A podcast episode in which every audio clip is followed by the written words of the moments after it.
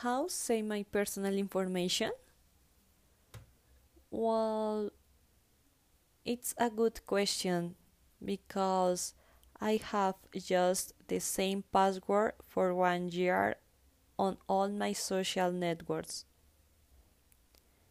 The reason was that I had a university final exam and I had formatted the computer days before.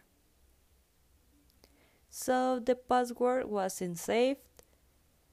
I didn't remember the password and after 10 minutes of existential crisis I could change it and then change all my password to the same.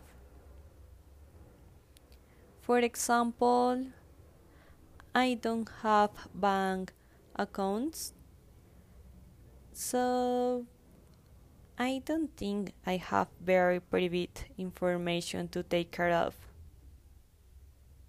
Secondly, I only use social networks and the information that I upload, I try to share it with people I know.